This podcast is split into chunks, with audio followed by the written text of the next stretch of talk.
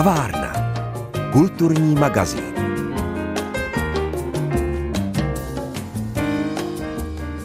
Je první adventní neděle. Čas, kdy rozsvěcíme první svíčku na adventním věnci a vnitřně se ladíme na blížící se vánoční svátky. A tak i dnešní magazín o kultuře bude sváteční. Společně se vypravíme do jeho českého divadla, kde už touto dobou zní Rybova Česká mše vánoční. O jejím pojetí a vnímání adventu si budeme povídat s režisérem Tomášem Ondřejem Pilařem. Příjemný poslech kavárny přeje Pavla Kuchtová.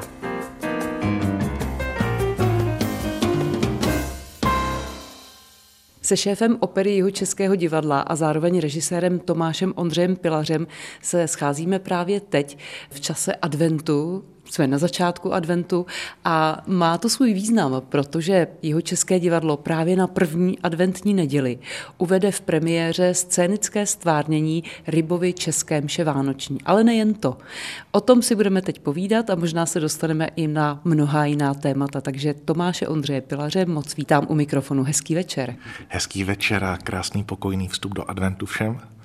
Prozraďme, nakousli jsme to. Jakub Jan Ryba, Česká mše Vánoční, to je pro mnohé z nás opravdu ten největší symbol Vánoc, jaký si lze v české kultuře představit. Vy jste se rozhodli ho uchopit možná jinak, možná s nějakým novým přístupem. Prozradíte, jak jste na to šli tentokrát? Rybovou českou mši vánoční uvedeme jako divadelní dílo, to znamená plně inscenovanou. Orchestr bude sedět v orchestřišti a nahoře na jevišti se začne odvíjet příběh. Příběh, který jako kdyby vzešel ze vzpomínek našich prababiček o tom, jaké jsou vlastně Vánoce a zejména jaké by mohly být Vánoce uvnitř našich srdcí. Jsou to Vánoce, ve kterých západajícím sněhem můžeme tušit cestu do Betléma. Jsou tu Vánoce, ve kterých skutečně věříme, že se uprostřed hluboké noci může zrodit nová naděje. A samozřejmě jsou to Vánoce, které přinášejí radost a ačkoliv je Česká mše vánoční všeobecně považována za takovou um, vlastně radostnou, veselou pastýřskou hru s lidovým nádechem, tak realita je taková, že za touto první vrstvou se skrývá opravdu hluboký příběh o lidství, o naději a právě tuto cestu k srdci, kterou Rybovamše Vánoční otevírá, chceme přinést i na jeviště. Hmm. Kdybychom to vzali v širších souvislostech, tak on vlastně Jakub Jan Rybají nepsal vůbec v lehkých časech. Jakub Jan Ryba sám o sobě je pro mě fascinující postavou české hudební kultury a je pravda, že kromě toho, že jeho život zdaleka nebyl jednoduchý, možná bychom mohli říci, že jeho život byl vlastně protkan smutkem, byť za sebou zanechal obrovský odkaz, a to nejenom v těch téměř 13 z těch hudebních skladbách, ale zejména v tom, jak se zasloužil o rozvoj toho Rožmitálska jako vlastně zapadlého arcibiskupského panství maloměsta pozdního baroka, do kterého přinesl radikální nový názor na to, jak vzdělávat děti, tak kromě toho, že, že zanechal tento velký odkaz, tak skutečně žil poměrně smutný život, byl společensky naprosto nepřijímán, celý život se potýkal eh, se zdravotními problémy, víc než polovina jeho dětí zemřela. A právě rok 1796, který byl i pro celou českou společnost krizový, protože bylo po dvou morových ranách, byl hladomor. A napoleonská vojska právě dobyla Vídeň, dalším městem na řadě byla Praha. A v tomto kriticky náročném dramatickém roce, ještě navíc Jakubu Rybovi, mladému Jakubu Rybovi, protože mu bylo krátce přes 30, tak mu zemřeli jeho dva jediný provorození synové v dětském věku. A je podivuhodné, že uprostřed této temné noci vlastní duše složil skladbu, ve které přináší příběh o zrození dítěte, které přináší naději celému světu. Tak možná, že právě i Jakub Jan Ryba sám osobně tu naději hledal a proto vznikla tato skladba a proto i my každý rok hledáme tu naději společně s ním. Odráží se to nějakým způsobem tedy i ve vaší inscenaci tohle hledání a ta cesta do hlouby? Když se otevře opona, budou možná diváci překvapeni tím, že v první okamžik zdaleka nespatří tu vánoční idylku. Uslyší vanutí větru a kování kovadlin, protože Rožmitálsko tehdy bylo městem eh, kovářů.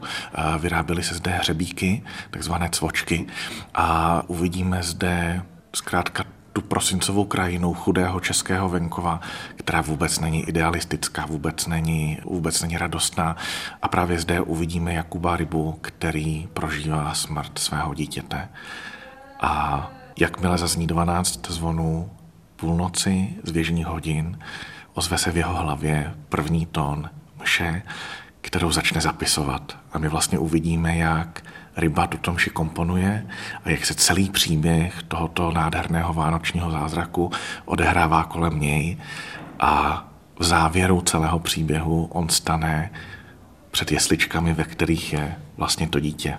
Takže to, co se mu odehrává v hlavě, se najednou zhmotní na jevišti, dá se to tak říct. Ona celá rybova mše i v partituře je takový výlet na Rožmitálsko. Jsou zde uvedeny konkrétní odkazy na pastýřské osady, které kolem Rožmitálu skutečně existovaly. Jsou zde jména skutečných rybových přátel a co je velice zajímavé, tato mše začíná tím slavným motivkem pam padadam, což je velmi pravděpodobně reminiscence na takzvanou tubu pastoralis, pastýřský roh, který na Rožmitálsku ohlašoval půlnoc. Takže ta partitura nás skutečně bere na výlet do Rožmitálska a stejně tak i naše inscenace nás provede chudou krajinou, ve které se to bohatství může objevit uvnitř lidských srdcí. Jakou partituru jste zvolili? Sahli jste po té původní rybově verzi, protože samozřejmě, jak čas plynul, tak tam nastávaly různé úpravy a tak dále, čili vrátili jste se skutečně ke kořenům? Příběh partitury Rybovým Vánoční je pozoruhodný, zejména proto, že se ten originální rukopis nedochoval. Od okamžiku, kdy byl poprvé uveden, to znamená v prosinci roku 1796, byl 130 let pouze opisován a teprve začátkem 20. století byly party poprvé vydány tiskem z těch opisů, opisů, opisů, které se postupně přizpůsobovaly možnostem jednotlivých souborů. I jazykově se ta vše mnohokrát změnila podle tendencí aktuální češtiny a teprve v roce 1972 vyšla ta slavná Herclová symfonická edice, do které Hercel kromě toho, že jak si kompiloval dobové provozovací materiály, tak doinstrumentoval ještě některé další nástroje, jako například fagot, druhá flétna nebo trombony a tuto verzi známe z většiny nahrávek, i dnes se uvádí ve většině českých kostelů. Nicméně naší snahou bylo jít opravdu k jádru a dotknout se zvuku rybovimše co nejblíže. A proto jsme zvolili edici, takzvanou edici Vojtěcha Spurného z roku 2014, ve které tento dirigent a skladatel rekonstruoval ten úplně nejstarší opis rybovimše, který pochází z 90. let 18. Eh, století. A přestože není psán rybovou rukou, tak byl eh, v Českém muzeu hudby uložen eh, v obálce, kterou naopak ryba nadepsal. Takže je velmi pravděpodobné, že tu verzi verzi, kterou uslyší diváci v jeho českém divadle, zřejmě provozoval i sám Ryba. A takovou zajímavostí je, že nadpisem této mše není česká mše vánoční, ale je to dlouhý latinský název, který když se přeloží do češtiny, tak zní Velká mše ku slavnosti narození našeho pána Ježíše Krista v jazyk a styl český, zhudebněna a uspůsobená Jakubem Janem Rybou. Tak to je krásné. To je přímo detektivní pátrání zpět do minulosti. Vidím, že jste opravdu si dal záležet na tom, aby rybovka tentokrát zazněla úplně jinak, tak jak jsme o tom hmm. mluvili. Hostem kavárny je dnes Tomáš Ondřej Pilař, šéf opery jeho Českého divadla a režisér a my zůstáváme u mikrofonu i nadále. Kavárna. Kulturní magazín. Tomáš Ondřej Pilař, šéf opery jeho Českého divadla, je dnes naším hostem. My si povídáme o Rybově Českém šivánoční, kterou teď v adventním čase budeme mít možnost vidět v jeho Českém divadle, tedy její scénické stvárnění. Když mluvíme o scénickém stvárnění, tak samozřejmě musíme mluvit o scéně a o celém výtvarném řešení. Pro tentokrát mám velkou čest a štěstí, že na scéně i kostýmech se mnou spolupracoval Petr Vítek, který eh, zasadil celé dění do horské oblasti. Eh, můžou to být ty Brdy kolem Rožmitálska, ale může to být například Valašsko nebo Šumava. Na scéně uvidíme ty velké krojové kožichy, ve kterých chodili pastýři před dvěma nebo třema styléty. Celá ta výtvarná podoba se obrací k tradicím našich předků. Eh, nejen materiálově, ale i určitým výtvarným stylem. Máme zde zmenšené domečky z Rožmitalska, včetně slavného kostela povýšení svatého kříže, kde byla rybova mše poprvé uvedena. Ten stojí přímo na Forbíně ve velikosti asi 120 cm, ale zajímavé je i zapojení mnoha různých přírodnin, ze kterých je ta dekorace vyrobena. Mimo jiné hrajeme i z prvky té české adventní kultury, jako například s větvičkami trnek, protože v dobách našich předků, když trnky přešly mrazem, tak zesládly a chlapci je během adventu nosili dívkám jako znamení lásky.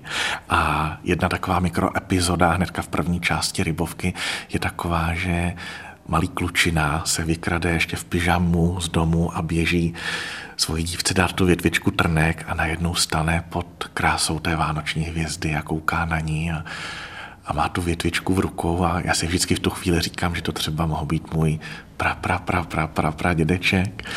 Nebo tam máme děti z šípky, kteří přicházejí jako koledníci, neboť první adventní nedělí začíná tradičně církevní rok a právě ten den chodívali děti s větvičkami šípků za hospodářem na znamení přání hojnosti v tomto novém roce.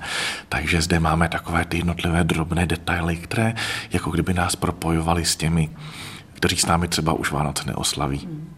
A třeba i ty další zvyky, kdy děvčata třásly bez a naslouchali, kde se ozve pes.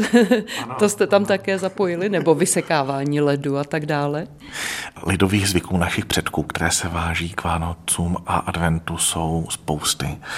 Zajímavé je, že všechny je spojuje určitá touha po po zažehnutí nějaké jiskry uprostřed noci, že tam vždycky ten přerod mezi, mezi tou nejdelší nocí v roce a tím, že se ten den začne zkracovat. Takže ona se většina těch zvyků dá opravdu stáhnout na to, co nás čeká v dalším roce, kež ten další rok je dobrý, kež se pro náš nový rok zrodí nějaká naděje. Takže všechny tyto lidové zvyky jsou jaksi dostředivé k těmto základním tématům životu našich předků. A Nechme se překvapit, co všechno uvidíme. V tomto téměř detektivním pátrání je důležité i hudební nastudování. A my tady máme dirigenta Davida Švece, který už přesvědčil nás, posluchače a diváky, že umí s orchestrem a se souborem vůbec pracovat tak, jako kdybychom se odstli v době baroka. Čili předpokládám, že u Rybovky to bude podobné, že se budete snažit o nějakou, řekněme, historicky poučenou interpretaci.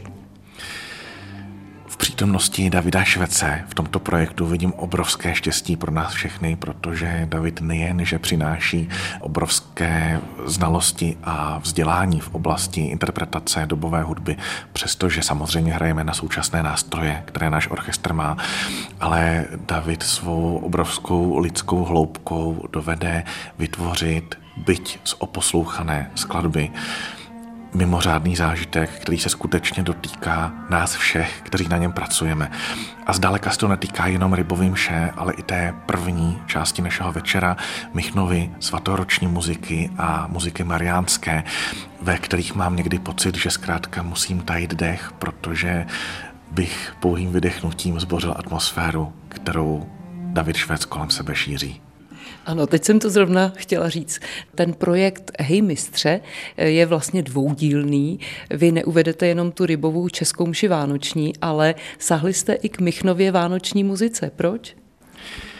Rybova česká mše vánoční je přece jenom 40-minutové dílo, které v naší verzi trvá téměř 50 minut, protože tuto mši prokládáme verši Bohuslava Rýnka, slavného českého básníka, který ve svých poetických verších propojoval obrazy adventu s těmi lidovými obrazy české vesnice. Ale protože jsme toužili potom přinést divákům plnohodnotný celovečerní zážitek, tak jsme pro první půlku večera zvolili dalšího autora, který je spojen tady s okolím Českých Budějovic, neboť Rožmitál není zas až tak daleko. A tím druhým autorem je Adam Václav Michna Jindřichohradecký, rytíř z Otradovic, narodivší se v Jindřichově Hradci. A jeho hudba je podle mě neprávem málo uváděná, neprávem místy pozapomenutá, přestože některé jeho skladby zní každé Vánoce v českých domácnostech, jako je například eh, slavná píseň Chtíc, aby spal, nádherná ukolébavka, která nás provází už téměř 400 let. A postava Adama Michny je v české hudební kultuře jedinečná zejména tím, že jakoby snesla krásu té hudby italských kůrů pozdní renesance tady do zasněžených pahorků jižních Čech a doprovodila je krásnými poetickými texty, mnohdy se vážícími právě k Vánocům.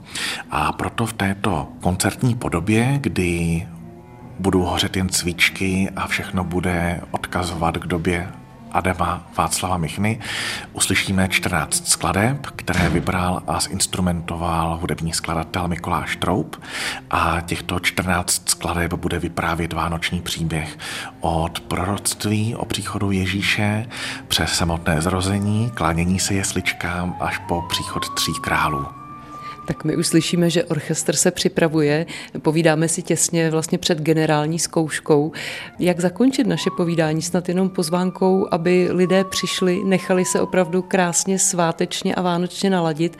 A jak už jsme o tom mluvili, i v sobě samých, aby se pokusil najít tu jiskřičku naděje v této době, která je nelehká, kdy slýcháme jen samé špatné zprávy a trochu se to na nás valí, tak taková ta duševní a duchovní očista s hudbou si myslím, že v tomto čase nezaškodí. Dobu adventu rozhodně nevnímám jenom jako cestu směrem k jesličkám, ale jako putování k sobě samému. A moc bych si přál, aby během naší inscenace Hej mistře diváci zapomenuli na cokoliv, co je v životě tíží, aby zapomenuli na okolní svět a aby skutečně putovali do kapličky svojí duše a našli zde snad něco, co jim bude připomínat radost z krásy po celý příští rok. Tak to říká Tomáš Ondřej Pilař, který byl hostem naší kavárny první adventní neděli. Děkuji vám za návštěvu a přejme si, ať se krásně naladíme a ať se potkáme sami se sebou právě v předvánočním čase. Děkuji vám. Také děkuji a pokojný a požehnaný advent všem. Od mikrofonu se loučí a k tomuto přání se přidává i Pavla Kuchtová.